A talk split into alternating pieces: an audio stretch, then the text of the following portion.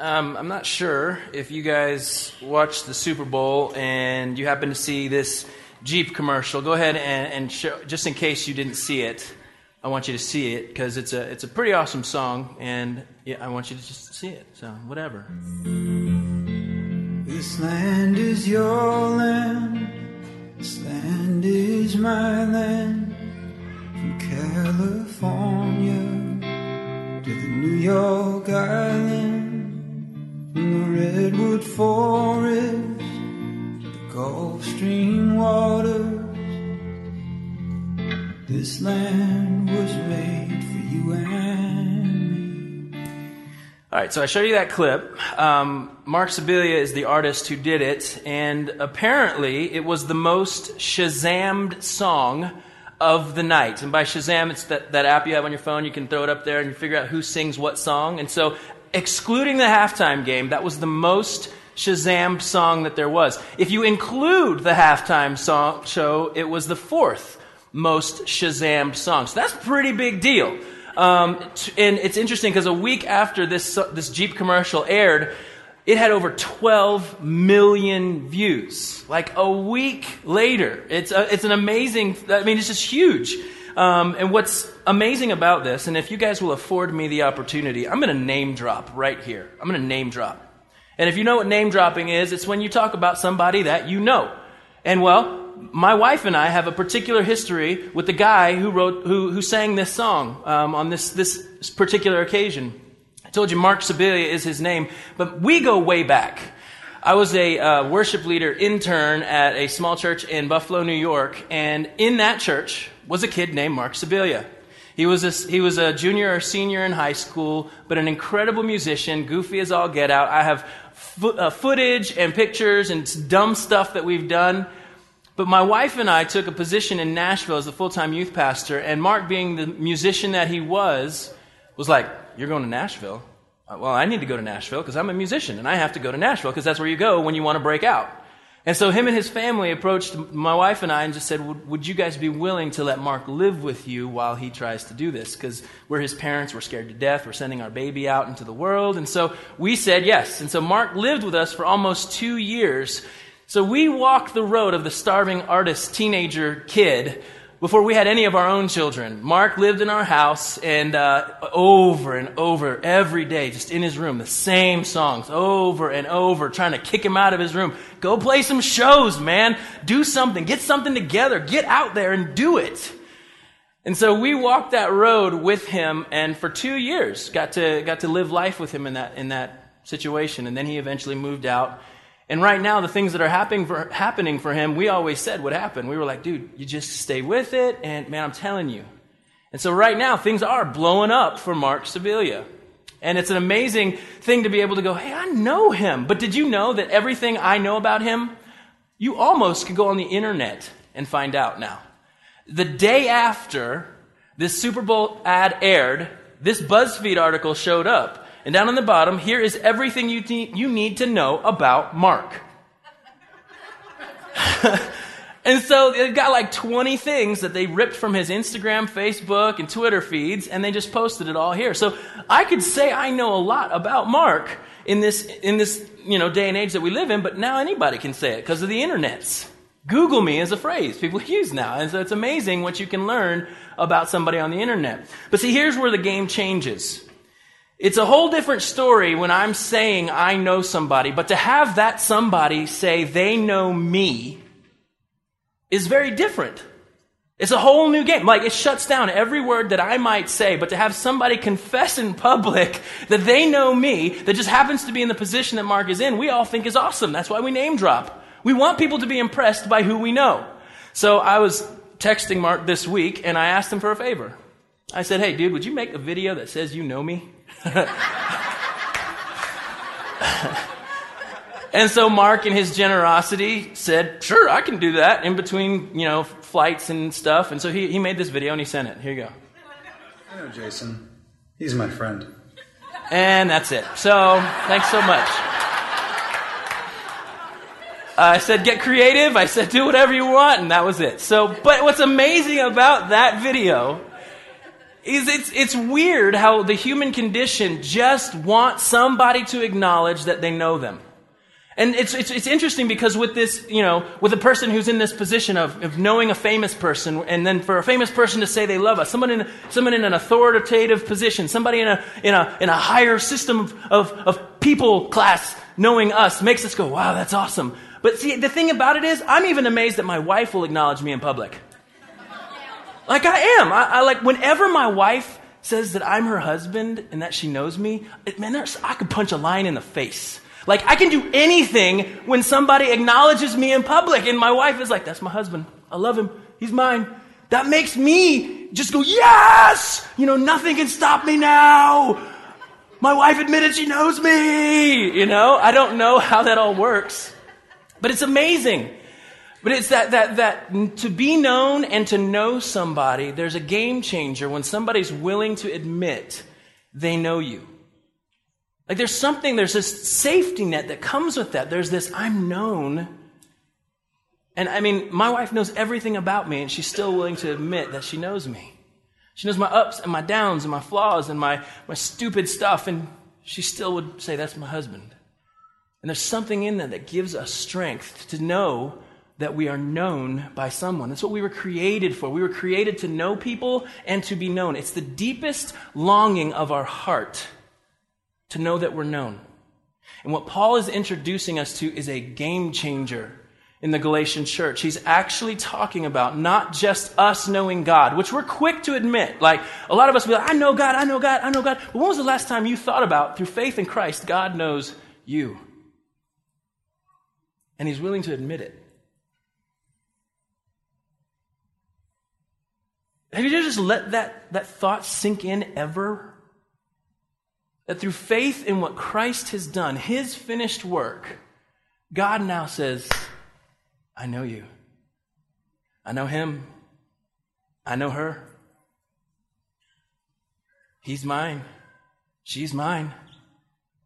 And the freedom that comes with that, which is where Paul will eventually get to, because the theme in Galatians is freedom. And it's baffling what Paul's definition of freedom looks like. In Galatians chapter 4, starting verse 8, before you Gentiles knew God, you were slaves to so called gods that do not even exist. Well, way to be kind to these people, Paul. You know, it, it's funny that I laughed at it. It's probably not funny that it happened, but I was watching a street preacher and somebody else yelling at each other. You know how they do that here in Nashville? And they were yelling at each other, and it was just a ridiculous show of what not to do. it really was. And so the street preacher's yelling, and this lady's yelling back, and this lady's yelling, I, my God would never do this. My God would never do that. My God would never do this. And I remember the street preacher kind of getting quiet, and I was like, oh man, she's got him up against the ropes. She's got him up against the ropes. And he was just being quiet because he was waiting for her to finish. Because he's like, you know what? You're right. Your God would never do that because he doesn't exist. And then they just start yelling at each other. I mean, I'm a bad person for laughing at that. I know I am, but it was one of those conversations where you're like, this is just a terrible picture all across the board. So you might as well laugh or you're going to cry about it because when you recognize that he's proclaiming Christ in this, in this conversation. But what Paul is doing is he's trying to help the Gentiles remember what life was like before. And then he continues in verse 9. So, okay, so, in light of what I just told you, the gods that you were serving aren't even gods at all. So now that you know God, or should I say, now that God knows you, why do you want to go back again and become slaves once more to the weak and useless spiritual principles of the world? Paul is painting the before picture and he's trying to help them realize the magnitude of going back from the freedom that Christ has brought them in salvation and faith in Him. They are truly set free. You know, this obviously gives him reason to go, What the heck are you guys doing? Why are you going back? And it's not the first time in history that a people group have wanted to go back to a place that was not good for them. If you remember anything about the Old Testament, the Israelites, after one of the most incredible displays of power the world has ever seen in an entire nation of people walking out of slavery, not at their own fist, but at God's power, walking them into freedom, one month after this incredible rescue, This is where we find the Israelites. Exodus chapter 16. If, only the Lord had killed us back in Egypt. but it gets better. Listen to why. There we sat around pots filled with meat and ate all the bread we wanted. But now you've brought us into this wilderness to starve us all to death. now, the funny part about this is if you read up to this point, there is no sign of starvation going on. There is no sign of people getting sick and dying of disease because they don't have what they need. There is none of that going on at this point in time. So that makes me believe that it really wasn't about their not having for today. They were worried about tomorrow. They were worried about what is going to happen tomorrow. Because see, in Egypt, we could sit around and there were pots of meat and we knew where our bread was at. We knew it was in the, you know, in the cupboard. Everything was full. We knew we could count on it being there. But today, this whole thing of trust, trusting you daily for provision and, and, and all this stuff that you're doing, I don't know if we can get with that. I just want to go back to Egypt. And what amazes me about this, because this is where, this is where me, if I'm God, I'm glad I'm not. This is where I rip a hole in the sky and look down at them. Like I rip it open violently. I go, what are you thinking? Like to look at him, I, am just, seriously? All right, now, let me just, wait, there was this thing about Egypt that wasn't cool. Oh, yeah, that's right. The whip of the Egyptian on your naked backs. Have you forgotten? Like, you were in slavery, you were dead, and death was all around you, but you want to go back to Egypt so you can have some portion control. You want to go back to Egypt so you can control your diet. If I could use hashtags, hashtag facepalm. Are you kidding me? Like, seriously. Like, there comes a point where God is so generous to us, it's unbelievable. His patience with us. They just wanted to go back. And so it's funny to me that God's answer to them freaking out about the daily thing is I'm going to make the daily more visible to you now. I'm going to feed you with bread that I literally make it rain with. I'm going to give you manna. And you know about the thing about this manna is it's going to be enough for today. If you try and keep it and hold it on to it till tomorrow, it ain't going to last. I'm going to give you what you need for today. How's that? I'm going to show you that I'm providing for you every day. And so this manna, this cake like, this bread like substance that falls and that the people gather enough for their day. Now, I do want to make sure that we are clear that the manna is not just lesson, a lesson on God's provision for the physical. I think sometimes we run to this manna thing about our physical needs being met. And it is correct. God does meet our needs. Jesus made it really clear that we're to seek Him first and He'll take care of everything else. But the manna is not just a lesson on God's provision for the physical. Manna points us to a time when God would provide another bread from heaven that would meet our daily need. This other bread from heaven would meet all of our needs, keep us full, and provide the much needed rescue. Jesus is this bread. And like the Israelites trusted God to provide what they needed, we trust that Jesus has provided all that we need salvation, wholeness, being made complete because Christ is enough every day. That's what we're tempted to forget. And this is where we find the Galatian church at. But Paul doesn't just say to the Galatians that you now know some bread. He's saying you know the provider of this bread. More importantly, he knows you. And what Paul means by now that you know God, he's not just saying now that you know about God. He's not just saying now that you know about God's existence, he's talking about something beyond that. He's saying now you know the will of God. What Paul's talking about is a shift from this general knowledge of God to particular knowledge of God. And what I mean by that, Psalm 19, 1 and 2, is kind of this general knowledge of God idea that comes out. In verses 1 and 2, the heavens proclaim the glory of God, the skies display his craftsmanship. Day after day they continue to speak, night after night they make him known. Nature reveals that God exists. But it does not tell us about Jesus. The, the hymn writer um, for the, that, that hymn that we've sung here multiple times, How Great Thou Art, listen to his words. And I'm not going to sing it for you, just so we're clear. When through the woods and forest glades I wander, and hear the birds sing sweetly in the trees, when I look down from lofty mountain grandeur, and hear the brook and feel the gentle breeze, then sings my soul, my Savior God, to thee, how great thou art. Asheville loves the creation around her. She really does. If you, if you hike with believers that have never been to Asheville, they're like, when they get to the mountains, they're like, oh God, this is amazing. And I hate that I'm so sarcastic because sometimes I'm like, it's the same mountain I see every day. You know, it, it's too hot out here. The, you know, but, but honestly, when you get into nature, you sit there and go, what? Like, especially around fall time, like, I never thought I'd be a leaf peeper, but doggone it, I am. Like, I'm slowing down, going, Doreen, look at those leaves. That's beautiful. The beauty of God is everywhere. Never thought I'd be that guy, but I am, and it's weird, okay? And I, and I cry more when I look at my children. I had never thought this would happen.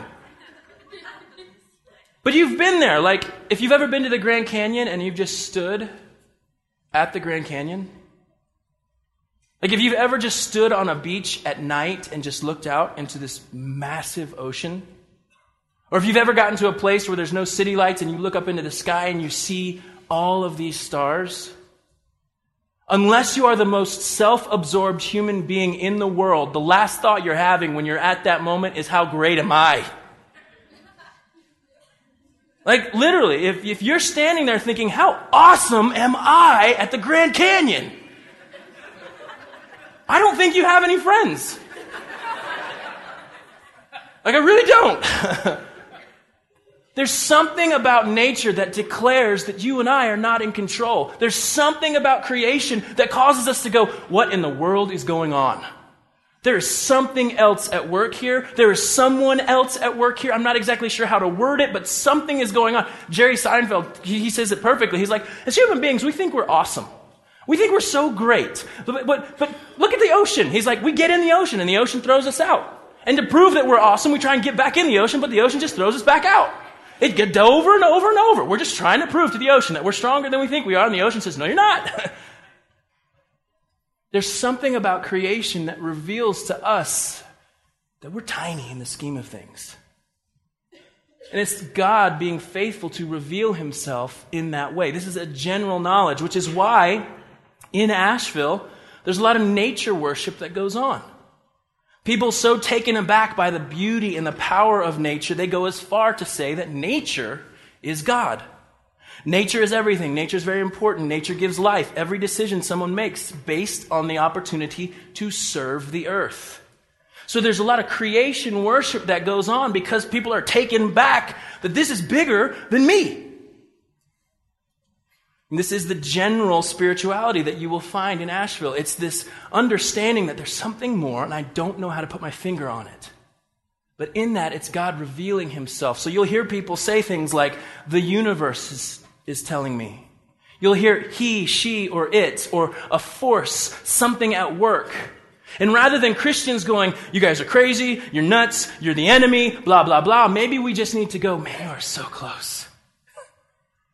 You are so close to understanding that there's something bigger at work. And let me show you what's going on. That's why I, uh, that's why I love the YWAM Asheville vision. This is their logo. I don't know if you've ever seen what they've, but they're creation encountering the creator. The idea of it's time to look up. Don't look here. But what God has done and the rescue He has sent, Paul did this all the time. He would go into cultures, not making them feel less, but helping them put all the pieces together. Not that this, this general revelation of God is in nature, that's what we see, but it doesn't give us all the particulars. It helps us understand that we're small.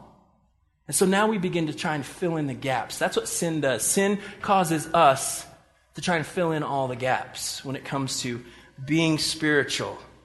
Nature reveals that we aren't in control, that we didn't put things in their place, that we are not as strong as we think we are, but it does not reveal the particulars of God. And Paul is saying, now you Gentiles, you have some particulars. Now, in the Old Testament, the prophets would try and help Israel see how foolish they were from running by running from God. He would say, okay, so you would rather trade Creator God for the opportunity to go out into the woods and cut a tree down, bring it back home, whittle it into a statue, then bow down to it. He's like, Do you not see the irony there? Like, you made that thing with your own hands, and now you're worshiping it. Sometimes it takes people putting things into perspective to cause you to go, oh, yeah, you're right.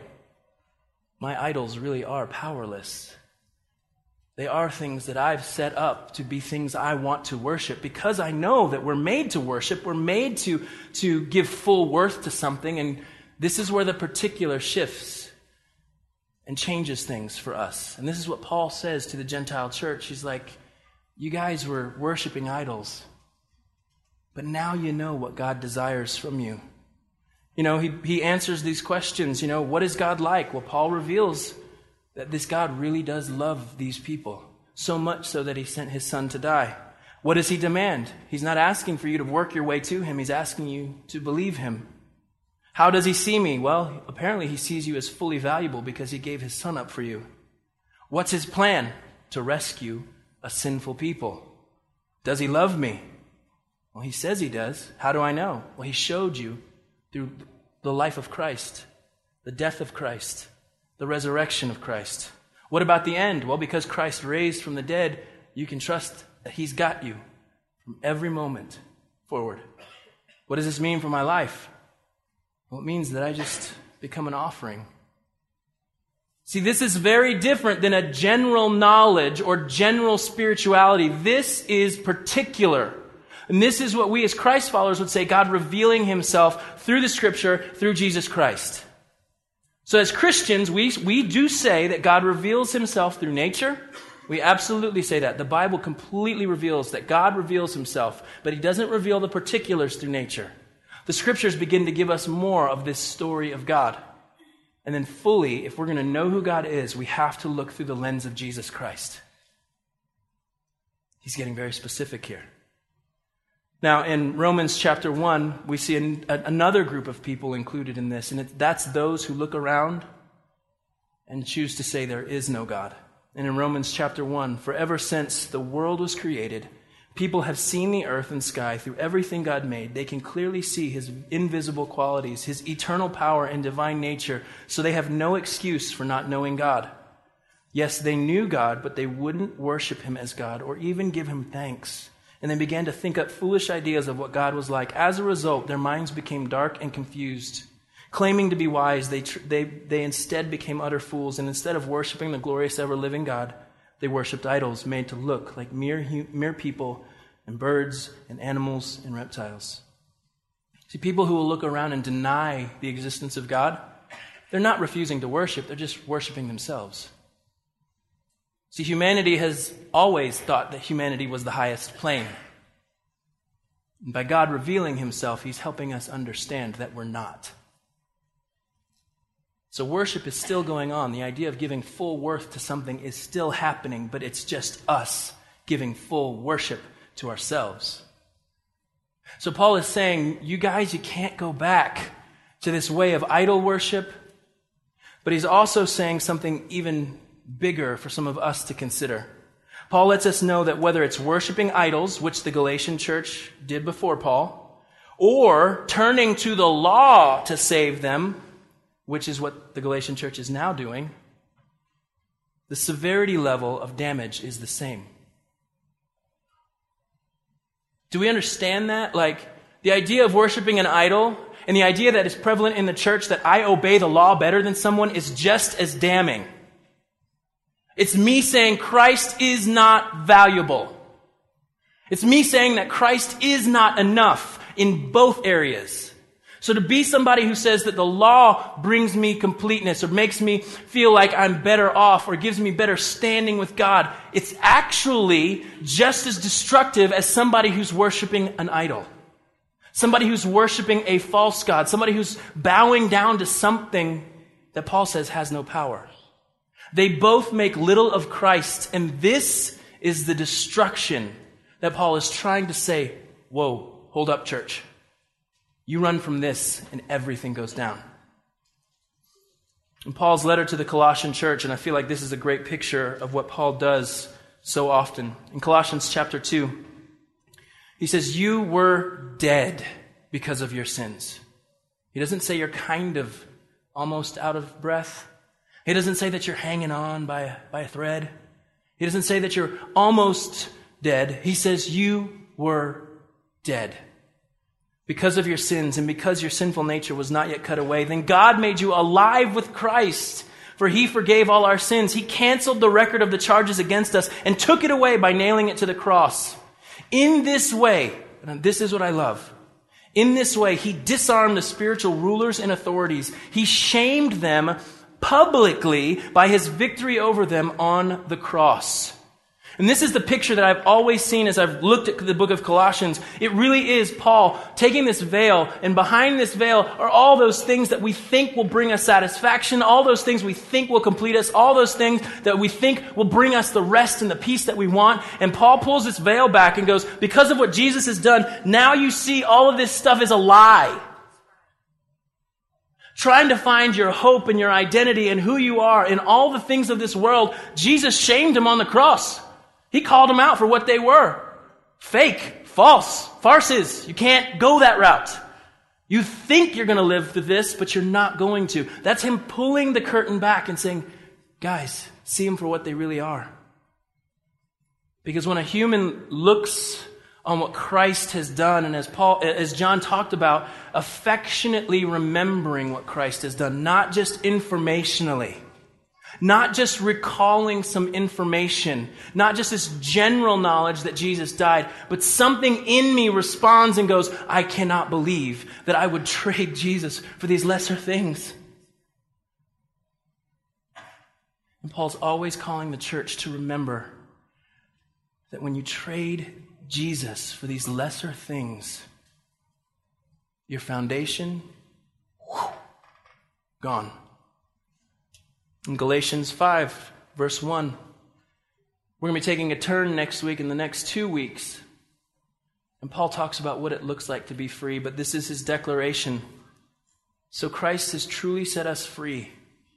Now make sure that you stay free and don't get tied up again in slavery to the law. See, this is the type of freedom that speaks directly against the culture's idea of what it means to be free. The culture, the culture's definition of what it means to be free is I'm my own man, I'm my own woman.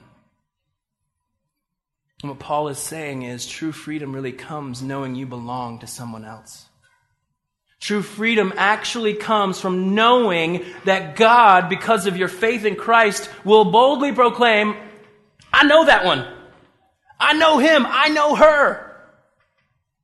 And in that, we walk in freedom, knowing that the law does not save us. Me being able to keep the Ten Commandments is not what saves me. Me pulling up my bootstraps and tying them up and doing, all right, I can do this. No, you can't.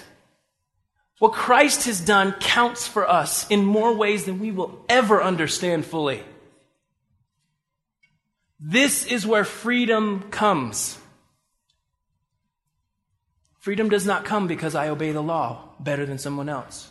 Freedom does not come because I've done anything. It's, because, it's come because Jesus has given his life in my place. And now through faith in Christ, I trust that Jesus' work is enough, and that's my daily bread every day. The temptation is to go, I got Jesus, but I got to do all this other stuff today. No, Jesus is enough. It's not Jesus and then I work my way to God. It's not Jesus, my trust, my faith is in Him. I live by faith, not by sight. And it all comes because of who we know. Jesus said very simply, You will know the truth, and it will set you free. Do you know the reason in the story that Jesus tells about the sheep and the goats? Why weren't the goats allowed to enter? Because he did not know them. Had a bunch of people saying, We know you, we know you, we know you. And they were trying to get in on their own terms, get in on their own ways. And Jesus said the goats were not allowed to enter because he did not know them.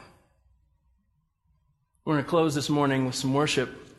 And I'd love for you guys to, to try and imagine with me if you can. Just go ahead and close your eyes. I know there'll be some of you who are like, I'm not closing my eyes for nothing. I'm going to look at you while you talk about this. I get it. I understand. But I just want you to imagine a road, a straight road, if you can, picture it. And then there's a very distinct fork in the road, and it goes two directions. Let's say the road on the left takes you to a mountain. And it's one of the mountains described in the scriptures in the Old Testament, to Mount Sinai, where the law was given to Moses, where the, the to do list is given to Moses, the task list is given to Moses. And let's say that that fork that goes to the right leads you to another mountain described in Scripture Mount Calvary, where the cross of Christ the body of Christ hung on behalf of a sinful, broken, wicked people. And he yelled from that cross, It is finished. My question to you about those two roads is where do you run for comfort? Where do you run to find that you're free? Do you run to the, the actual the law that actually breaks us and we cannot keep? Or do you run to the other mountain where Christ finished the work? I believe this is a very real debate in the church in America. We feel like we comfort ourselves to know we're behaving better, so we run to this law that is crushing. Or do you wake up in the morning and go, I, I can't do this? But Christ, you did. Manna is not just a story of God's daily physical provision, it is a, it is a foreshadowing of the bread of heaven, Jesus being enough every day. This is how shocking the good news is. And so I will ask you which road do you run to to comfort yourself? Do you run to the to do lists? The tasks that you can accomplish, trusting in your sight? Or do you run to the other mountain, Calvary, where Christ finished the work? By faith, you have become children of God. This morning, as we respond, there's just, just going to be a time to sit and to consider. And I'd ask that you would consider and you be honest with yourself because we know that there can be no change unless we are honest with ourselves, each other, and with God. And you just let the Lord do in you what He wants to do in this time. Lord, I thank you for loving us. I thank you for painting a clear picture of rescue that we are not able to live up to this task list. But Jesus, you did. You finished it perfectly. And I ask this morning that as your people, we would still ourselves enough to recognize where we're running. Do we run to live by sight or do we trust that Jesus is enough? And I thank you that one day, what we believe by faith, we will, we will experience by sight. It's in your name we pray.